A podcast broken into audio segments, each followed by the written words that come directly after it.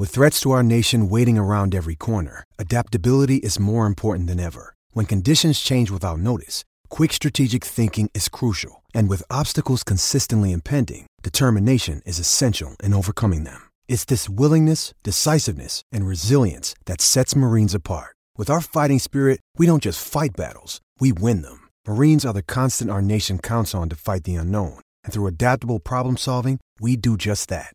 Learn more at marines.com. Getting engaged is a moment worth cherishing. A one of a kind ring that you design at Blue Nile can help your love sparkle. Just choose your diamond and setting. When you've found the one, you'll get it delivered right to your door. Finding the right engagement ring can be nerve wracking. At Blue Nile, you'll have the expert guidance needed and a diamond guarantee that ensures you're getting the highest quality at the best price. Cherish all of life's moments and save up to 30% at BlueNile.com. That's BlueNile.com. Welcome to the uh, July 14th edition of the PFF Forecast. Recording here live from New York City, uh, which is where I am. It took me like 20 minutes to figure out how to not look like a total moron on camera, and yet still, moron, here I am. Um, but we have a great show nonetheless. We're going to talk Aaron Rodgers. Um, react to what seemed to be a pretty strong statement from Adam Schefter on, on Chris's podcast, what that means for the betting market. We'll debate some Jordan Love. That'll be a lot of fun. Um, and then we are going to talk about some season long props uh, that you can find uh, potentially out in the wild, even with some odds boosts, and how some PFF data that can help you out, uh, in particular uh, with regard to interceptions. It'll be a lot of fun. Great podcast. Let's rock.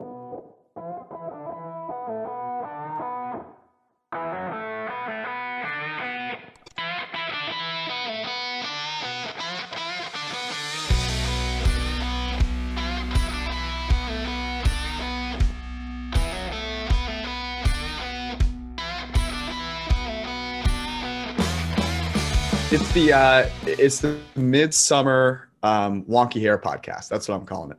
Yeah, George, you know it's it's. I feel like this is the most football day that's ever lived. Why is 7, 14, 21. Oh, interesting. Yeah. Look at you. Did you? I mean, it would have been more I mean, football. You obviously didn't come up with that point. on the spot. You didn't come up with that on the spot. No, just right now. I just came up with it. Very nimble mind. It's all the uh so hey, if anybody wants to come at us with a like a you heard all you heard all those podcasts with like those like brain pills that that, that every podcast oh, yeah. fills. If you're a brain pill proprietor, come at us. Give us some money. um, by the way, I should mention right now on pff.com, no brain pills, but 40% off with promo code SAVE40. Um, and, and here's what I'll tell the people. Look, we're going to talk about props here in a second. You're not going to get a better discount than this. Okay. You're probably got a fantasy draft or two coming up. Um, go do yourself a favor, get the prop tool, get a PFF Elite subscription, get 40% off, prepare for your fantasy draft, and just be ready to go, man. Be ready for a season, season of love, really, where um, I mean, everyone's so excited about the football season, but I could not be more excited from a betting perspective as well. Um, with how easy it's going to become to bet on props, hopefully that becomes something that's you know a little easier to do. It's not always Sunday morning where they start pulling them back a little bit um, it's exciting. So go use that promo code SAVE40. Uh, you get all the premium content, all the betting tools, all the fantasy tools, and you get 40% off. Um, let's talk, let's talk Rodgers here. Um, so Adam Schefter on Chris Collinsworth's podcast, recommend go checking that out from yesterday. Um, a lot of good conversation there, but one of the things that they did was they talked about the Rodgers situation. And the, the quote that stuck out to me I'm curious if this was one stuck out to you or if you had something else that you keyed in on, was Aaron Rodgers is really dug in. This is about him not wanting to be in Green Bay. That's what stuck out to me. That seemed pretty strong. Yeah, I and you know the on this show we've been fairly steady. I think at least I've been I still am like of the belief that Rodgers either plays in Green Bay in the fall or doesn't play at all.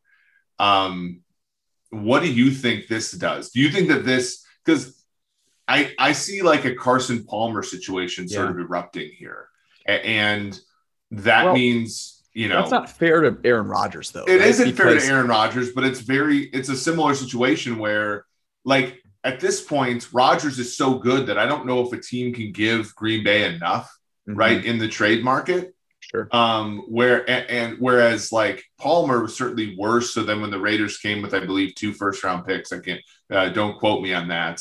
Um, that was certainly worthwhile. But like the Packers aren't taking two first round picks right now, right? Right. And everybody's sort of hay is in the barn as far as their quarterback situation for better or worse, except for a couple teams here and there. And so I think like to me, if I was the Packers, and maybe they were blindsided by this, but if you didn't take what San Francisco reportedly offered them on draft day, you weren't going to trade him.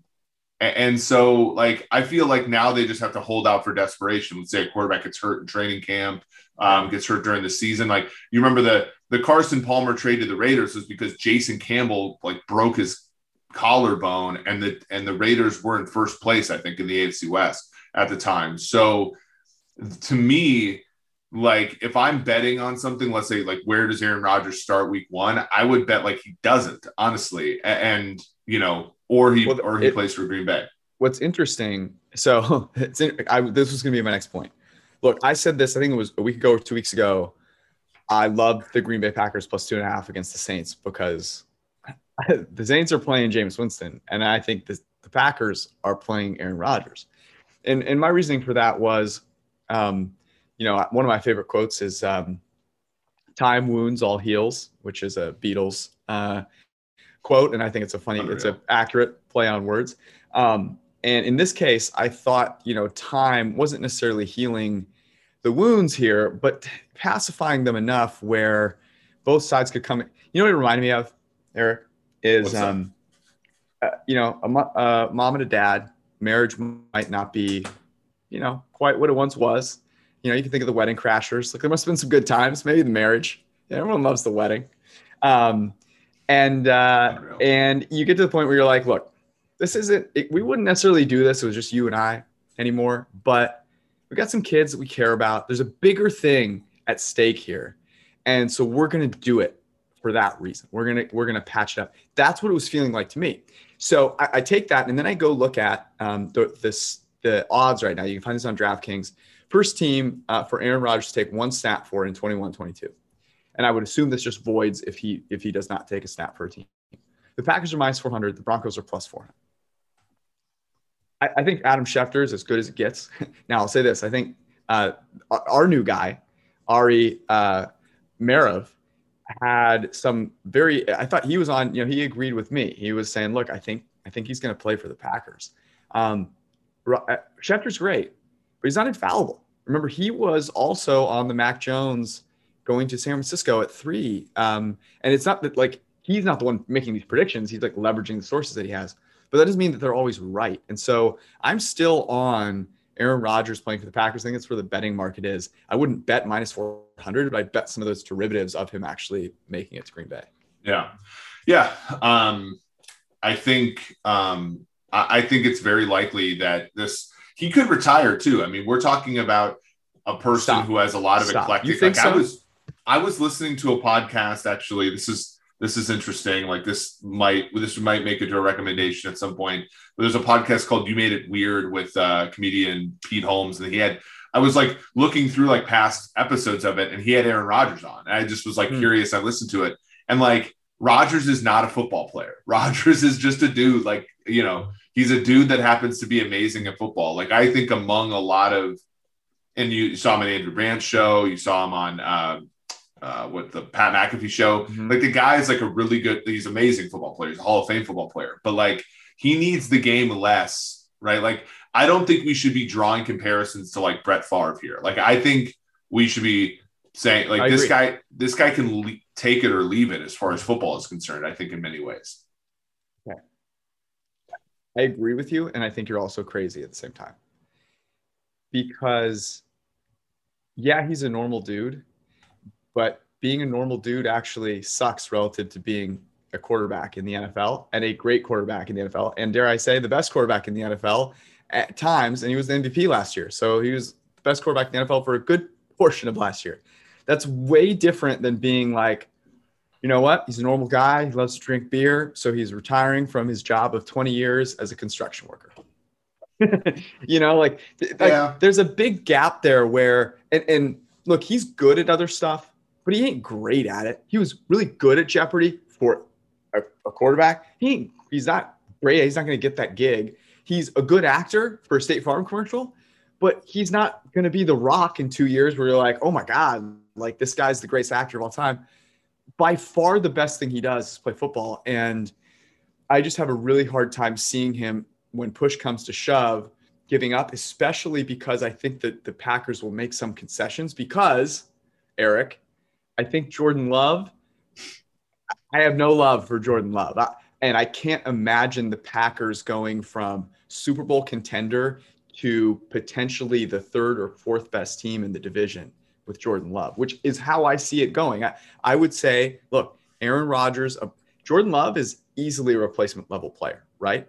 Three and a half, four wins. Do you think he's better than that? Do you think he's an average quarterback in the NFL? I think like base rates alone. So I had Jordan Love more like a second round pick, let's say last year.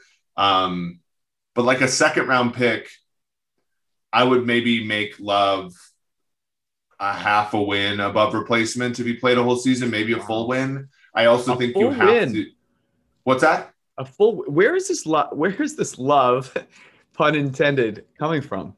Well, I, we're just looking at base rates, right? Like he's mm-hmm. he's like a you know, uh, a not a great like I would say this. I don't think he's the greatest prospect of all time. Um, I would not have taken him in round one. But I think if you add in LaFleur, you add in Davante Adams' ability to make plays, you add in now that offensive line. I think uh, this was a good point that I think somebody made. I think it was Greg Rosenthal made on Mina Kimes podcast, which is like the offensive line does not necessarily look as good without Corey Linsley and possibly David Bakhtiari. So I, I do think that there are some things that are not quite as good there. Um, but you also have a you know an NFC North where, and we'll talk about the odds here, like Minnesota, Detroit, Chicago, like you know maybe one good team out of those, right, is what you can mm-hmm. expect every year. So, like, uh, look, I don't think it and makes them like a six-win team. Do you have do you have the odds in front of you right now? I can pull. Yeah, I have. So so Green Bay currently on DraftKings is minus one twenty five, um, which is shorter than it was recently. So I do think that there has been some reaction to this news. Minnesota's plus two twenty five, Chicago is plus four hundred, which is longer than what it has been previously, which is interesting. Um, Detroit's twenty five to one to win the division. Um. Yeah, I mean my, my reaction to this still is the team that capitalizes the, the big the team rooting hardest for Aaron Rodgers to be a man of the people and retire are certainly the Chicago Bears because I agree with you. Those other two teams, you know, the Vikings, I think are always a little more optimistic than uh, or have been a little more optimistic than they probably should be. Um, and and you know the Lions, whatever. Um, but I really would push back on the idea that Jordan Love at quarterback is going to get that team. I know you like Matt LaFleur, but to get that team even to compete with the Minnesota Vikings, like Kirk Cousins is a significantly better quarterback than Jordan Love will be next year if he plays. Yeah. So okay. So let's let's let's put our our reasoning out there. Um, I have here would be here would be my odds for the NFC North if you took Rodgers out completely. Let's say we know Rodgers is out completely right now. Okay. Um, and, and, feel free to rip me. I, I would say Minnesota would be plus 125, the favorites. I think Green Bay would be two to one.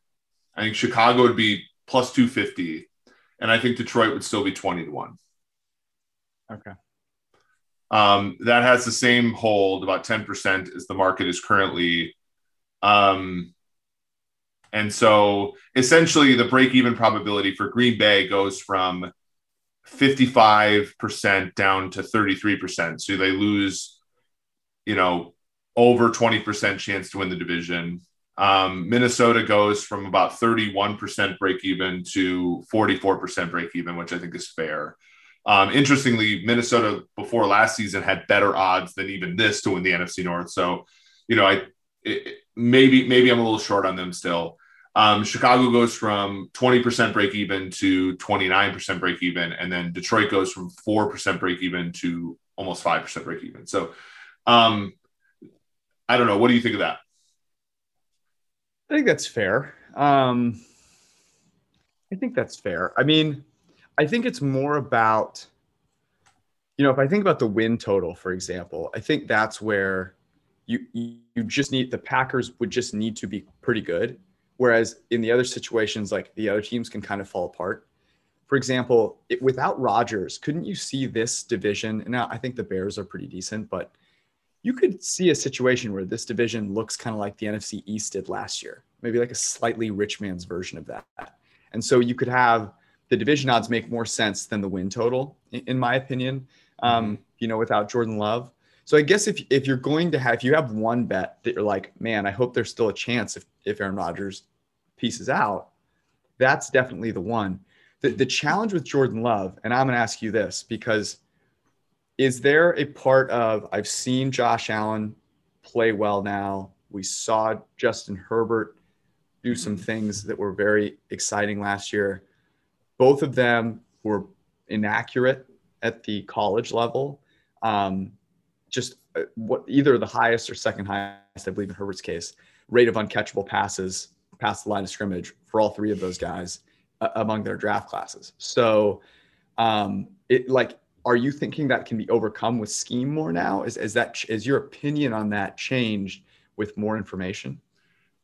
it's more of it's more of a question about and and I you know we've we've tweaked our models since then. I'm actually going to look at it you know Love's model. I think I mean it's still probably going to point in the same direction, um, but I think it's more of a of a of a you know a acknowledgement that in the right circumstances toolsy quarterbacks can often can often have fatter tails than than more like the and this sounds I'm, I'm not trying to compare some guys but like like Cody Kesslers of the world right like guys who mm-hmm. do really well in our system you know that are very uh you know very good at completing passes at the college level accurately uh, I think that there's a little bit more to like the idea that somebody can be extremely toolsy um and and uh, and break that sort of system, I guess, if that makes sense. Um, what do you think? Like, because I because for me, it, it's more of I really do buy into what Green Bay is doing. Um, and I think that there is like sort of this disconnect. So we we have Jordan Love as like profoundly a below average passer, but we do have if you gave him.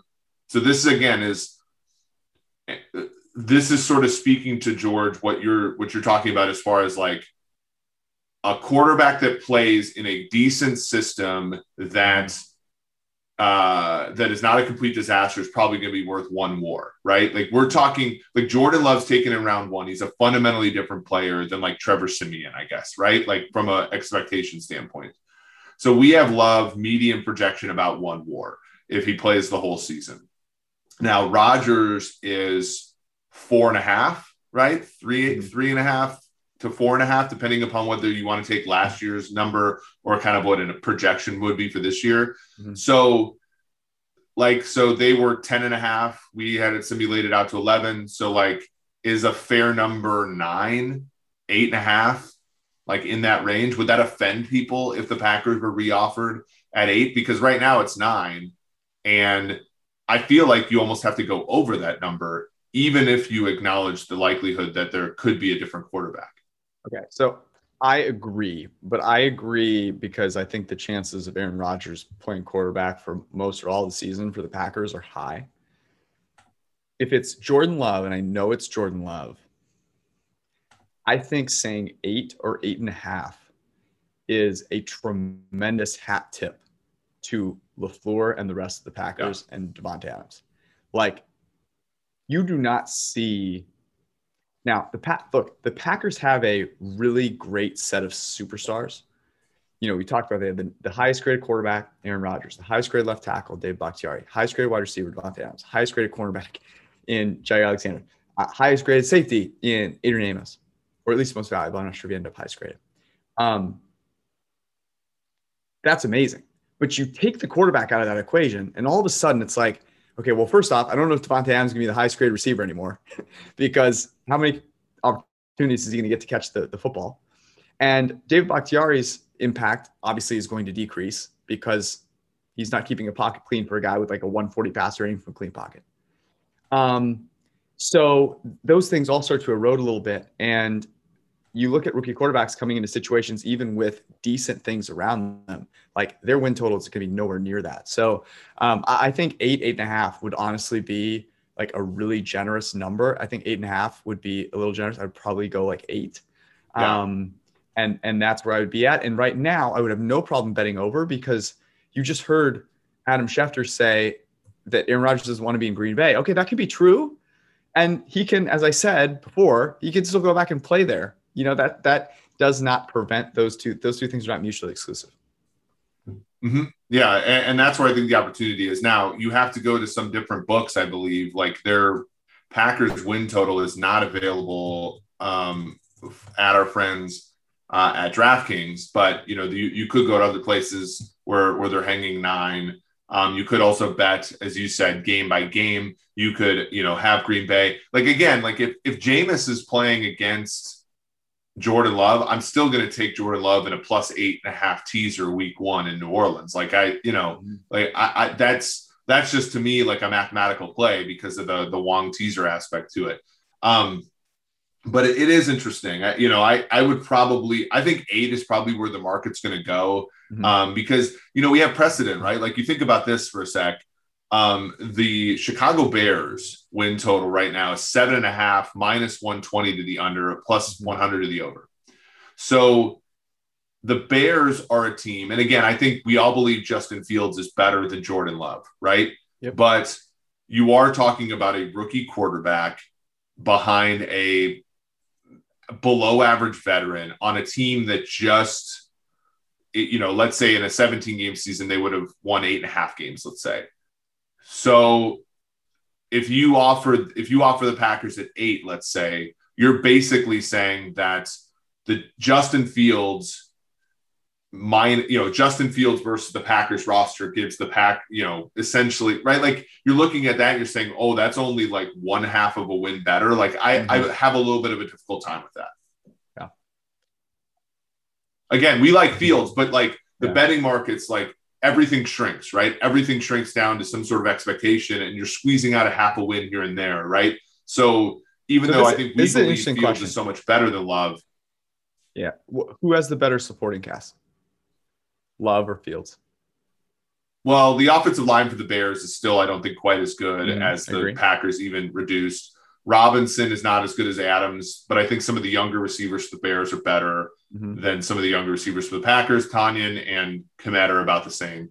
So, so it's and, and, the running games are about the same. Who cares? What about the um, defense? Um, and and, and Lafleur is better than Nagy. So, like, what about the defense? Uh what I let's uh, let's say they're about the same. I think that's fair. Is that what is that? A half win? Yeah, like most? like we have we have Fields. If Fields played an entire season, I believe Fields is projected WAR is like 1.7. Okay, this aligns perfectly with how I feel. I think that at most, the rest of the roster plus the coach for the Packers at most is half a win better than that of the Bears. And I think it, that might be generous because you've said this before, you know, Matt Nagy had Mitch fucking Trubisky and Nick Foles.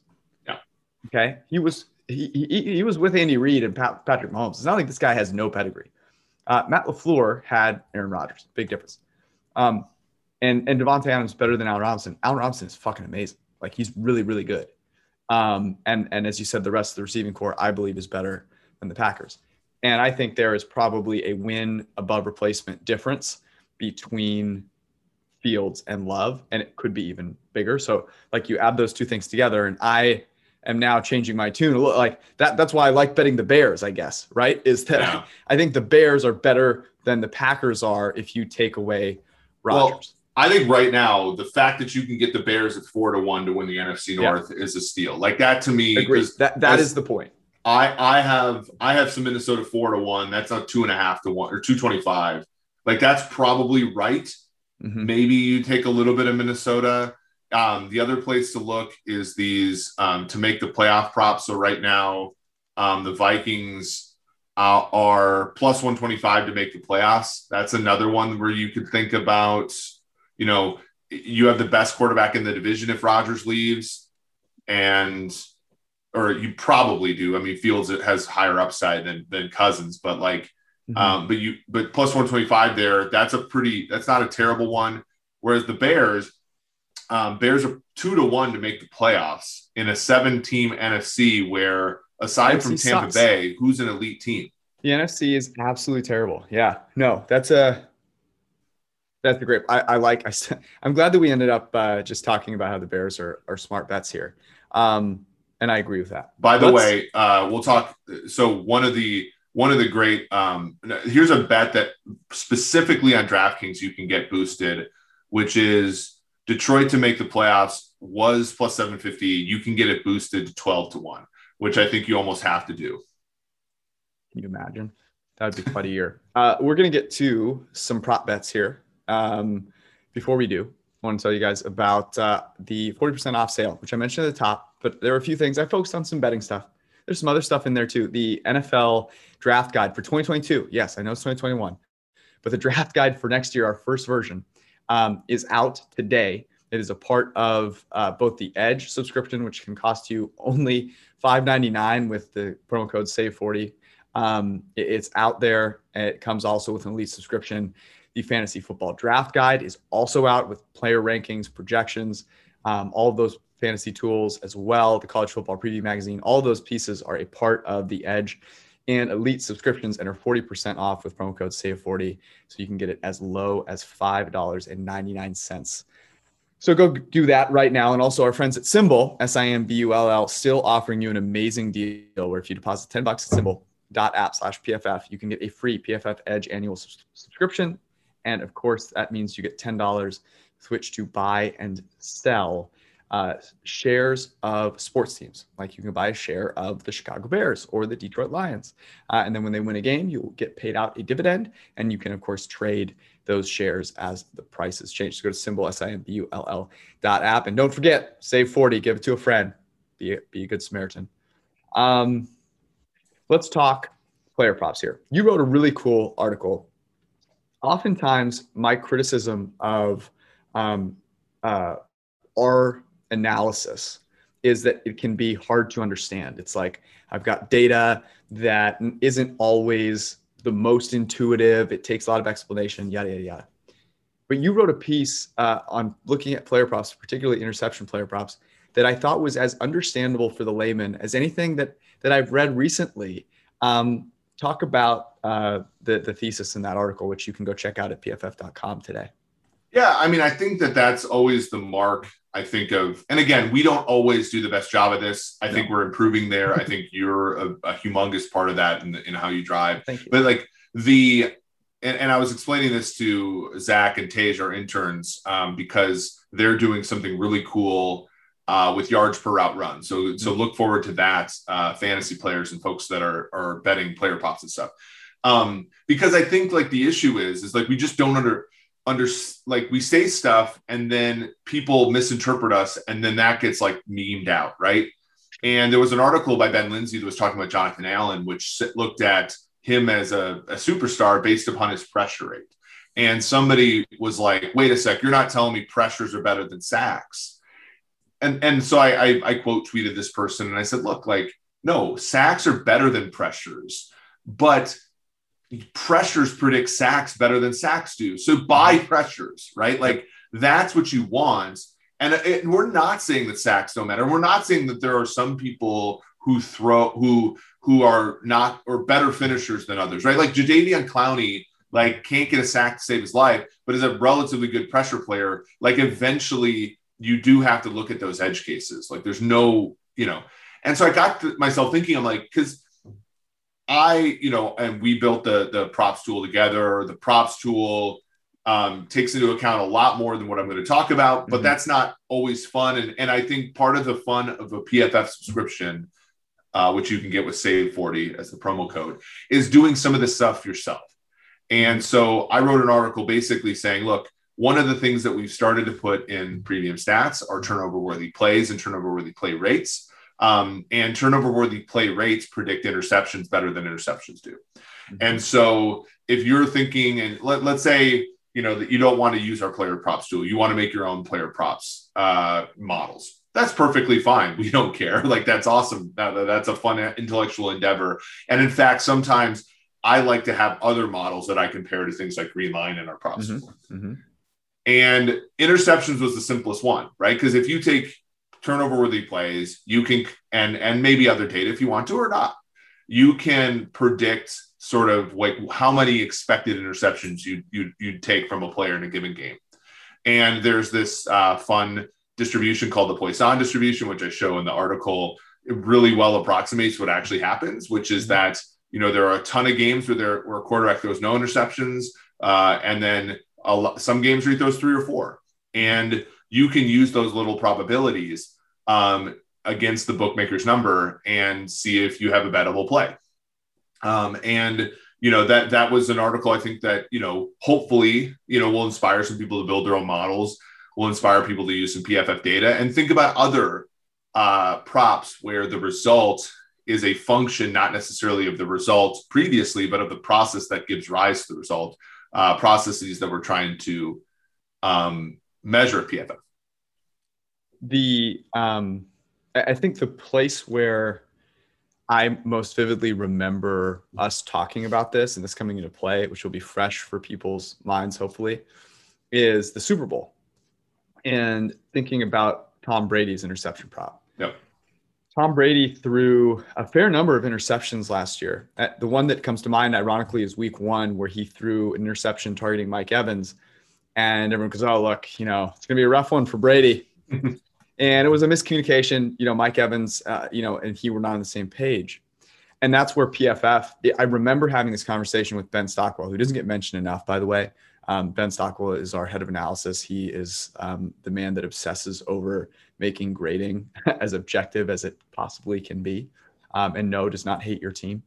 Um, and I remember talking to him about that play and saying, you know, okay, so is this a turnover worthy play? You know, explain it to me, you know, take me through your thought process. And um, I believe it ended up being graded. I'll have to check with Bruce here, but I believe it ended up being graded as a negative th- throw, but not a turnover worthy play. And it shows up in the box scores, interception. It shows up, and when people are looking at the Super Bowl, they've forgotten about that play long down the road. But that is a huge difference, right? At that point, those players were on the same page, and that's just one example. But Brady's turnover worthy play rate was one of the best in the league. Whereas you look at his interception rate and total number of interceptions, you go, wow, he's been reckless with the football. And that was an opportunity, an opportunity to bet no interceptions at a plus number. I want to say it was close to plus 140, um, which is one of the numbers that you reference here in the article. And that is a huge area of opportunity because player props are just not something that people are attuned to. They will get there at some point, you know, so get in there while it's hot. Um, go read the article. You should definitely check it out. And then, you know, go go leverage that save 40 promo code and get go take that number and use it to inform your decision making throughout the year. I think it's a really cool thing that is easy enough for people. I know we have a lot of people listen to this podcast who are advanced mathematically, um, but some of you may be trying to find something to get the ball rolling on that. And it's always nice to find an easy example, an easy thing to do to get started. Um, and I find that I think this one is a great example of that, where I think just about anyone you know, with a little bit of grit and determination, could pick this up and and leverage it throughout their um, their seasons. So I think this is really cool. Do you have any other, you know, obviously this talks more about like in-game uh, props. Anything that you would leverage out of this in terms of futures or player props, um, you know, season long? Yeah, I think um, the, the thing that's important to know about game by game props versus season long props is the distributions are more normal as the number of games mm. and snaps goes up, right? So when we cite the mean for player props for season long bets, that is because the distributions are more normal. They're not perfectly normal, but they're more normal. And, and by normal, you know, we mean bell shaped, we mean the median and the mean are about the same. Whereas for a game to game, it's really important to pin down what the probabilities are, right? That's yep. why, you know, in the article, I say like, look, if a guy has a 3% interception or, you know, turnover worthy play rates, let's say, and he and he throws 35 passes, then that's a one and a half is your average. But then like the question is, is like, what does that even mean? Like, right. does that mean you should bet one interception over, right? Like that, and that's why you have to attach a probability model to it. For season yep. long, it's a little bit more straightforward in that there are fat tails for sure, but they're not quite as fat as the game level. Um, yep. so like, but even like interceptions at a at a at a season level, sacks at a season level, if you can get a mm-hmm. prop. I know game to game, one of the things that you can do is leverage, you know, game to game sacks, right? So we talked mm-hmm. about that in the Super Bowl, but you know, think about, you know, on PFF, you know, you know, you can go in and find out what's the probability that a sack turns into a pressure for each quarterback, right? Mm-hmm. You can also know what a quarterback's pressure rate is going to be, right? You can even tune it to the offensive line grades, which of course are on pff.com. Um, you know, so if you want to bet an over under, a lot of times it's something like two and a half, three and a half sacks. Like that's mm-hmm. a prop that that if you want to make use of the PFF uh, data yourself, you can certainly do that. Um, you know, uh, touchdowns, it's a little bit weird. So here's an example, George. I want to I wanted to point out using big time throws to predict touchdowns is a little bit tricky. Um, and, and, so you got to be a little bit careful there. It's not quite as stable, and they don't predict touchdowns nearly as well. Now mm-hmm. they do a decent job, but you look at Brady over the years. So 2018, Brady had 20 turnover worthy plays. 2019, he had 18. 2020, he had 17. So about the same every single year. Mm-hmm. But his interceptions went from 14 to 9 to 15. So again, more variability in the outcome than the than the process. That's kind of what you want. For big time throws, he had 33, 23, and then 56 last year. And a lot of that is sort of volume based, but then his, touchdowns similarly oscillated 31, 24, 50, um, if you include a postseason. So again, you know, uh, again, you have two months almost till the regular season. PFF, you know, the the premiums, you know, premium stats will sort of lead you to a lot of different yeah. hypotheses. And, and and you know our props tool gives some betting markets but not all of them.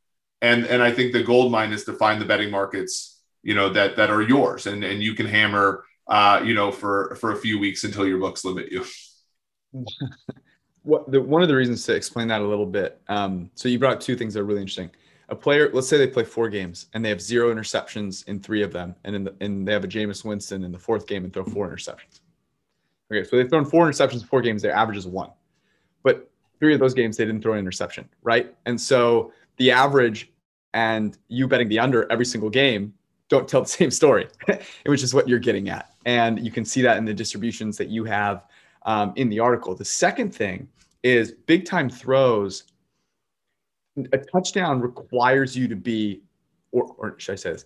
A touchdown is hugely influenced by where you are on the field, but you can make a great throw anywhere on the field and to some degree, actually, I believe this is correct. I haven't looked at this in a while, but your opportunity to make a big time throw actually increases the more space you have in the field. Yeah. Right. So you are more likely to make a big time throw at the 50, but less likely to score a touchdown. And therefore, the way that it predicts touchdowns is different than than an interception and a turnover worthy play, where an interception can happen anywhere, right? It, there's no like, oh, they're in the red zone, and therefore interceptions are more likely to happen and a turnover-worthy play insinu- er, is a turnover-worthy throw, I should say, um, is a throw that should be should result in a turnover. In fact, they do more than 50%, about 50% of the time, whereas all of the throws result in a turnover like less than like three tenths of a percent of the time. So that that's the reason there's a huge difference between those two things predicting the outcome, either an interception um, or a touchdown. I have a a prop, a touchdown prop, ironically, that I really like, and I want to pitch it to you. Um, the odds for most passing touchdowns on DraftKings.com Patrick Mahomes, plus 310, Tom Brady, plus 550, Aaron Rodgers, plus 600, Josh Allen, 9 to 1, so is Russell Wilson. I don't like any of those. But you know who I like? Dak Prescott at 12 to 1. Yeah, I like that too. And the reason I like this, so most passing yards, Dak Prescott is the second favorite at five uh, plus 550. And um, the, the reason I like this so much is a couple of things. There is a opinion out there that I think is fairly wide that Zeke Elliott is a, a rock star at running back. We don't believe that necessarily to be true. Um, and the Cowboys defense may improve, but it's still going to be very bad. And the Dallas Cowboys and Dak Prescott have something to prove here. I think they want to rationalize what they've invested in Dak Prescott. They're going to give him every opportunity to throw for a ton of touchdowns. Their defense is going to be bad. 12 to 1 to me, I like that even more than betting him, for example, um, to win the MVP, where he is 14 to 1. Like, if you think about how much harder it would be for him to win the MVP relative to throwing the most passing touchdowns. Like I think there's a big the, the two the two circles have a, a, a decent you know overlap, mm-hmm. but there's still a chance that a Mahomes or a Rodgers or a Brady has such a great record and is so efficient, right? Maybe doesn't throw like any interceptions or hardly interceptions, where he doesn't win the MVP, but does win uh, most passing touchdowns. So that was one that um, I recently saw come up on DraftKings that I really, really liked. Um, I actually have a couple more, but I want to see if there are any that, um, that that you liked as well. Yeah, this is one where I'm sort of like also I'm I'm kind of doing a little bit of projection here because of the number. I like Brian Burns going over nine and a half sacks at plus mm-hmm. 110. Mm-hmm. I, I, the more that I, and the, uh, we talked about this when Nate Tice was on the other day like when smart football people say things repeatedly, mm-hmm. like mm-hmm. it makes me, it doesn't make me change my mind, but it makes me go back and look and be open to change my mind. And the number of people who have praised Brian Burns over the last like few months makes me, uh, you know, fairly bullish on him. I think you that that uh, the Falcons are a sack taking team. The Saints will be a bigger sack taking team with Jameis or Taysom the Bucks, uh, I think you know take long dropbacks. Like I think there's going to be uh, an opportunity for Burns here to have a really good year. It's interesting you mentioned the Bucks because Brady had um, one of the craziest seasons in terms of such a quick time to throw was below 2.3 seconds, but also I believe the second deepest uh, average depth of target. I think only Drew Lock um, had more, but he's not mobile at all. You know, he's mm-hmm. doing the TB12 method, but he ain't moving around. Um, I love the Brian Burns one. I think he's a great, uh, as Darius Butler said on this podcast, a great um, dark horse for defensive player of the year. I like that.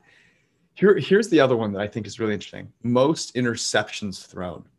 So the favorite is Sam Darnold, seven to one. Ryan Fitzpatrick, eight to one. Jared Goff, also eight to one. Zach Wilson, nine to one. Jalen Hurts, ten to one. Trevor Lawrence, twelve to one.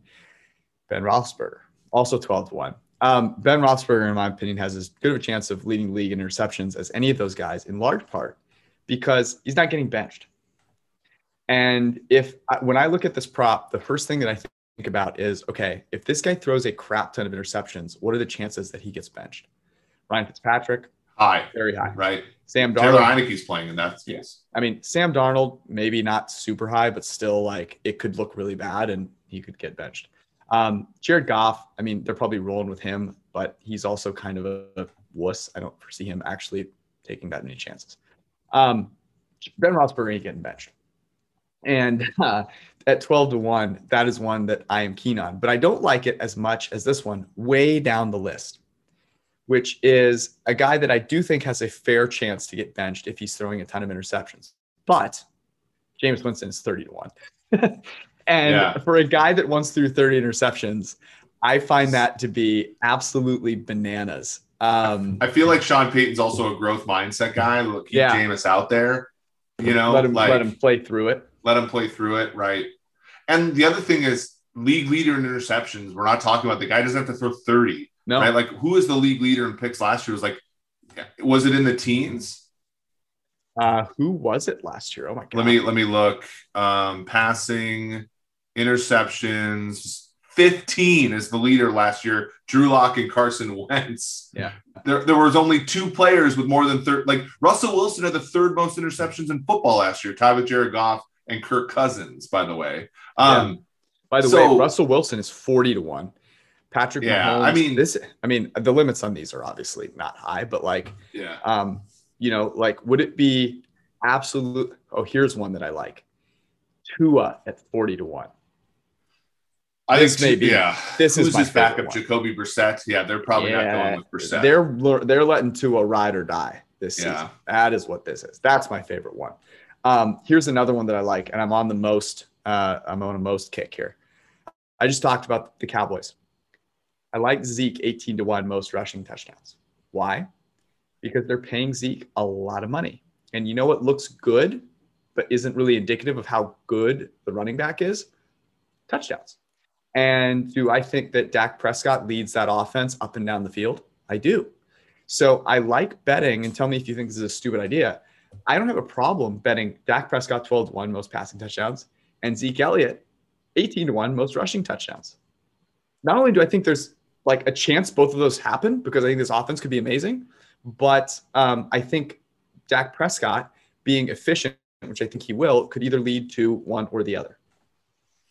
Yeah, I mean, yeah, that's like it's a it's a are they going to justify the are they going to justify the Z contract by giving him carries near the goal line to sort of come back, right? Mm-hmm, Well, I don't think. Here's an interesting thing. If I had to bet, the person that gets fewer goal line carries will be Dak Prescott. Yeah, but eh, the touchdown throws will be something, right? Like Right, like you right, said, right. there's a good chance one of them does one of them gets a lot of freaking opportunities. That, that's a pretty good bet. that is that is my bet. Any other player props you want to give the people right now? Uh, I gave this away on the the PFF Daily Betting podcast, which you should Oh, also you listen to. Greater. Um, but this is one where I don't think people are going to be are going to be like, well, what the heck, Eric? I like Justin Herbert over 40, 450 and a half yards. I think the Chargers are going to be worse than people think. I think uh, defensively, especially, I think that um, they will throw the ball more. Like you look at the Joe Lombardi Lions, like they threw the ball a lot. Mm, Um, you know, and I also think that the division is going to be better on offense, especially. I think the Raiders are going to be better than people think, right? Like, I think that those two games will be shootouts more. Hmm. I think the Chiefs games will be shootouts, um, especially like the the shit that the Chargers have been talking about the Chiefs, who they're like two and fifteen against over the last like whatever Mhm. years. Mhm. Um, I think the Chiefs are going to try to hang 50 on the Chargers twice, which means that Herbert's going to throw for like a few, you know, 400 yards in both games. I think Herbert goes over this number for reasons that are not due to like Herbert being amazing, but just like num, you know, efficiency sake. I'm glad that you added that caveat there. Really important. Really important that you kept that in. Um, there are a lot of new player props on here. I uh, look, we've already been rambling for like 40 minutes, but we may have to dive into this on Sunday in a little more detail. Yep. Um, it's the beauty of the NFL season. There's no off season. Let's do some recommendations. Do you have a recommendation oh, people? uh, I was I was not prepared. Let me. You're Um, not prepared. Okay. That, so it was my that's my fault. I actually I actually have one though. Um, that I've been reading this book, and I think I talked to you about this when we were on the phone the other day. Mhm. Um, Mindset by Carolyn Dweck has been a great Yes. book. Um, I think for people in a competitive industry, much like football, I think it's a really good read. Give me a, like um So I actually got this when I was a professor with one of my grants because I was like learning about teaching. you know, it's sort of Yeah. weird to say. Um, but essentially, the idea is the difference between the growth mindset and a, uh, a Fixed- mindset Yep. is, more pinned down. And I think we all have sort of an intuition about what we think that is. But I but they but Caroline Dweck did a really good job. I think of pinning that down better, um, and, and why people have jealousies, why people fail to grow, and why it's difficult to teach one group of people if you're a certain way, and Mhm, you know, mhm. so uh, that's always good. You know, for us, we have managed teams and all that kind of stuff. It's it's a good thing to to sort of read um, and, just really to evaluate yourself too. so that was the point I was going to make is, um, you know, when I taught, and teach for America, and the mindset that it takes on your your side to like act in a way that promotes those things is not it's not easy and the the best example that i have of that is how often you catch or i caught myself saying he or she is smart Yeah. which i'm going to bring back to football football here because we often talk about he is inaccurate throwing the football, and that is something that just we you know it's like oh, okay, well he's just inaccurate, he's not going to improve. And we were talking about this with um, uh, was it Josh Allen? I, I, think it was where it's like it's always Josh Allen. Yeah, it's always Josh Allen, but it's like, like a fixed mindset is pervasive in the world. Like, why would it not be pervasive in football? And maybe implicitly, where you train in a way that you're not acknowledging like the growth mindset to the fullness of it and coaches and, and your trainers may not have that either and like that has an impact right? You can believe quote unquote that your um, player or your student or whoever can improve but if you don't understand like how to facilitate that and i think that um, is the thing that that is the reason why that book is a, a really good read. Um, so uh, I, I, don't have um, like a particular well i do have a recommendation but i wanted to tell you so i'm in new york right now and um, i managed to do something that was really embarrassing um, and this is kind of recommendation which is when you, when you go to new york obviously you, you should take the subway okay? That's obvious. There's nothing better there's no higher feeling than um, well there, there are but like there's a really positive reinforcement to effectively and efficiently taking the subway in new york it's like if you do it and you get someplace like on time for like two dollars and twenty five cents, you feel like you could navigate, you know, the globe like perfectly. However, on the flip side, if you manage to fuck it up, there's not much of a lower feeling than like yeah. me, an idiot who thought I knew exactly where I was going, just walked right into the subway, meant to go downtown, and literally went uptown for like 15 minutes before realizing just sitting there on Slack, you know, doing things. Um, so my recommendation is not to fuck up the subway. Um, and uh, you're welcome. you're welcome for that recommendation, which I know is not a great recommendation. Um, but that Did is you get Arby's Sbarro? Did I get what? Did you get Sbarro? No, I did not get Sbarro. You don't. You. I. I've said that joke to you like three times. I don't think you remember the the the office like joke. No, I don't. So, so I'm sorry. So Michael Michael Scott, when he goes to like corporate, uh, he's like, this is my he he like pretended he was like this New York like uh lifer, right? Like mm-hmm, he had mm-hmm. he goes to New York all the time. He's like super cultured. He's like, I go, here's my favorite New York pizza place. He goes to like Sbarro. Oh. like, so uh, well, okay. Do you want do you want my New York pizza place? Uh sure. I mean, the funny thing is it's not like everyone thinks of the New York slice as like this perfect thin slice of pizza. Um, and you can go get those. Like I actually think um, John's of Bleecker Street is really, really, really, really freaking good. But I love artichoke pizza, which is like a thicker slice. They have what's actually an artichoke pizza. They also have a crab pizza. And this is like a meal, man. Like you get a slice of this pizza, it's fucking thick, it's hearty. Um, the line is always there any time of day. Um, it is, I think, if I had to pick one slice of pizza in New York, it's ironically that. Um, and I'll give you another um, restaurant recommendation. If you are rolling around in New York City, uh, venture out to Brooklyn, a place called the Llama Inn. Very, very, very good. They have like a steak. It's it's like you know, it's not like overly high priced, um, like my cologne that I was telling people about. Um, but uh, they have a dish um, that has combines French fries and steak, um, and it's amazing. And you should go. And scallion pancakes is very very good. So if you haven't been there, that's my recommendation for the people. Um, nice. We'll be back on Sunday. Uh, will we be in the same place on Sunday? Uh, if you're going to be in town, I'm going to be in town too. Then we'll be we'll be at the studio. I mean, we can. Let's do it. Me All and right. you, buddy. It's been a long time. Everyone, thank you so much for hanging out with us. We love you. Have a wonderful weekend. We'll see you on Sunday. Peace.